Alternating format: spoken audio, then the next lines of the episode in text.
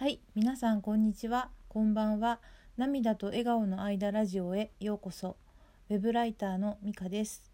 このラジオでは日々の暮らしの中での気づきを話しています。今日もね、現代アーティストで画家の杉田洋平さん、杉ちゃんの言葉について感じたことをお話しします。で今日のね言葉は自分に嘘がつけない彼女の真摯さそれゆえの不器用さを僕なりの言葉で伝えたかったです。えーこの言葉はねえっ、と朝日新聞社のテリングというサイトのインタビュー記事の中から選んだんですが皆さんは読みましたか？えっと昨日一昨日昨日ぐらいにねあのまたあのスギちゃんに関する記事がいっぱい出てご本人もねあのブログなどでね紹介してくれたんですけど、えー、とそのね、えー、とテリングさんの、えー、とサイトのね前半と後半に分けてあったんですよそのインタビュー記事は。で、えー、と私あ今回ね選んだ言葉はその前半の「バチェロレッテ・ジャパン」杉田洋平さん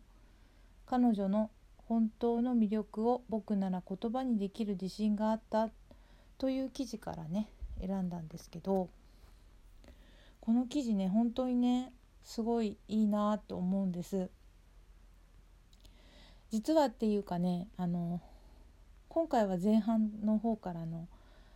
あの選んだんですけど後半の方がねもっとグッとくるポイントがすごい多いんですけど、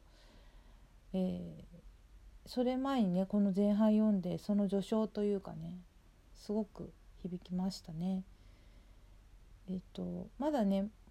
あのこの記事をねスギちゃんのファンの方で読んでない方ねいらっしゃったら是非ね記事読んでいただきたいなと思うんですけどちょっとねもう今からこのラジオでは内容に触れてしまいますのでもしね読んでない方で絶対に読むぞって方は読んでから聞いてくれると嬉しいです。はいでは内容に入っていきますね。とねスギちゃんがねどうしてねバチェロレッテに参加したかってことがね最初に書かれていて、えー、と本当にねアート業界でトップを目指すって想像以上にハードなんだなってことが分かりました。またね一方でねなんかスギちゃんスギちゃんってねある意味気軽に、ね、呼ばせてもらってますが呼ばせてっていう勝手に言ってるんですけどなんかその本当にねその業界ではトップランナーというかすごく勢いのある活躍が期待されている才能の持ち主なんだよなって改めて感じました。いつも親しげに申し訳ないですよね。でもでもっていうかすごい尊敬はしていてその上で親しみを感じているんですよね。はいいつもありがとうございます。謎にお礼が言いたくなってしまったので言ってしまったんですがいつも本当にありがとうございます。でね、えーそんな中ねと,、えー、と内容に戻るとそんな中ね当時ねえっ、とスギちゃんと付き合っていた彼女ととねあスギちゃんがお付き合いしていた彼女と別れて、えー、とお正月に実家で姪っ子さんと戯れている時になんかすごくそういった、うん、ことが尊いなと感じて美術史にね刻まれて世界一になるという思いとはね別軸の幸福を感じてそれであのバチェロレッテのその真実の愛を見つけに行く旅っていうテーマにね魅力を感じて飛び込んだっていうことなんですよね。でもこの流れってねなんか偶然なのかな？それともこういうある意味必然の流れだったのかなってなんか思ってでその決断をスギちゃんがしてくれたことによってまあいろいろ巡り巡って例えば今私もこうしてねあの私も含めたねファンの方たちに感動をくれて例えば私がこうしてラジオでこの話をしていたりまた別の方はねその方にとって大切な選択をしたり決断をしたりね行動をしたりとつながっているかもしれないしまた大きなね行動につながっていないとしてもね生活に潤いが出たり温かな気持ちになったりしているんだなと思うと本当にその決断がそれこそ尊いというか感慨深いなと思います。スギちゃんを知ることがねできたのもそのあの一連の流れに乗ってくれたからなんだなとなんか思いました。で、えーと、その「バチロレッテ」でね萌子さんに選ばれる自信みたいなのはなかったけど目の前にのことにとにかく必死で、えっと、もうちょっとだけ一緒にいたいもうちょっと頑張りたいっていうのが積み重なっていったっていうことなんですよね。それで萌子さんの魅力の話になっていくんですがあの例えば最後のスタジオトークで男性陣と曇り空のね捉え方が違う違いが分かるシーンっていうのがあるんですけどなんかその時ねスギちゃんは確かその場にはねいなかったんですけどそれを振り返ってねどっちの気持ちも分かったってその記事では言っていたんですね。でそれはアートはみんなが美しいと思わないものを綺麗だと感じて注目して描くとかそういうことなんだって言うんですよね。でみんなが見逃しそうなところに光を当ててそれを主役にする仕事なんだということでそれを萌子さんは自然にやっているんだってあの言っていました。でねここの表現がまたすごいいいなと思ったんですけど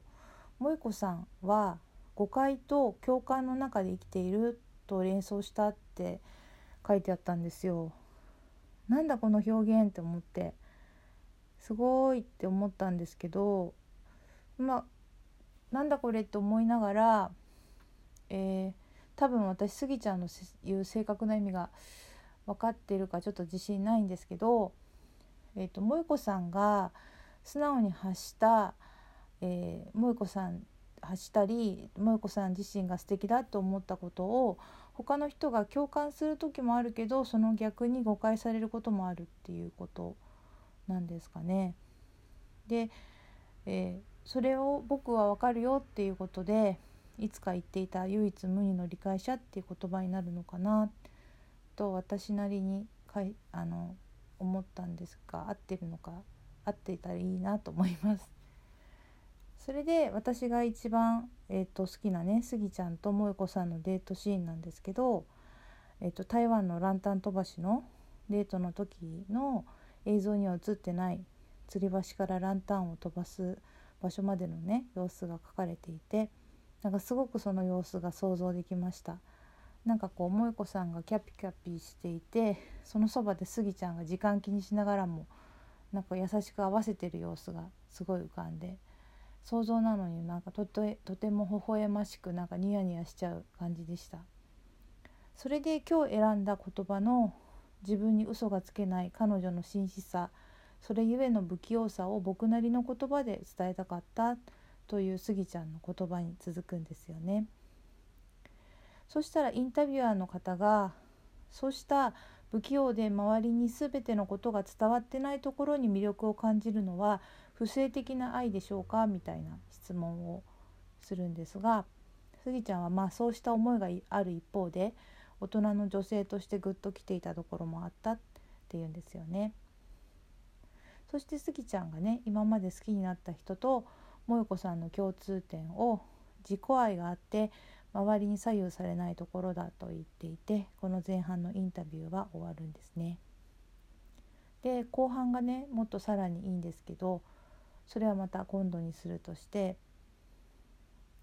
でここまででスギちゃんは自分にだけ分かる人が分かりにくいことを分かっている状態っていうのが好きなのかなと思いました。まあ、この感覚ってねすごく私も分かって、まあ、自分だけの宝物というか他の人にはね分かっていないだろうけど私には分かるって感覚はなんかうん、すごくそういうのが好きっていうのはすごく分かります。私もねちょっとそういうところがあるような気がして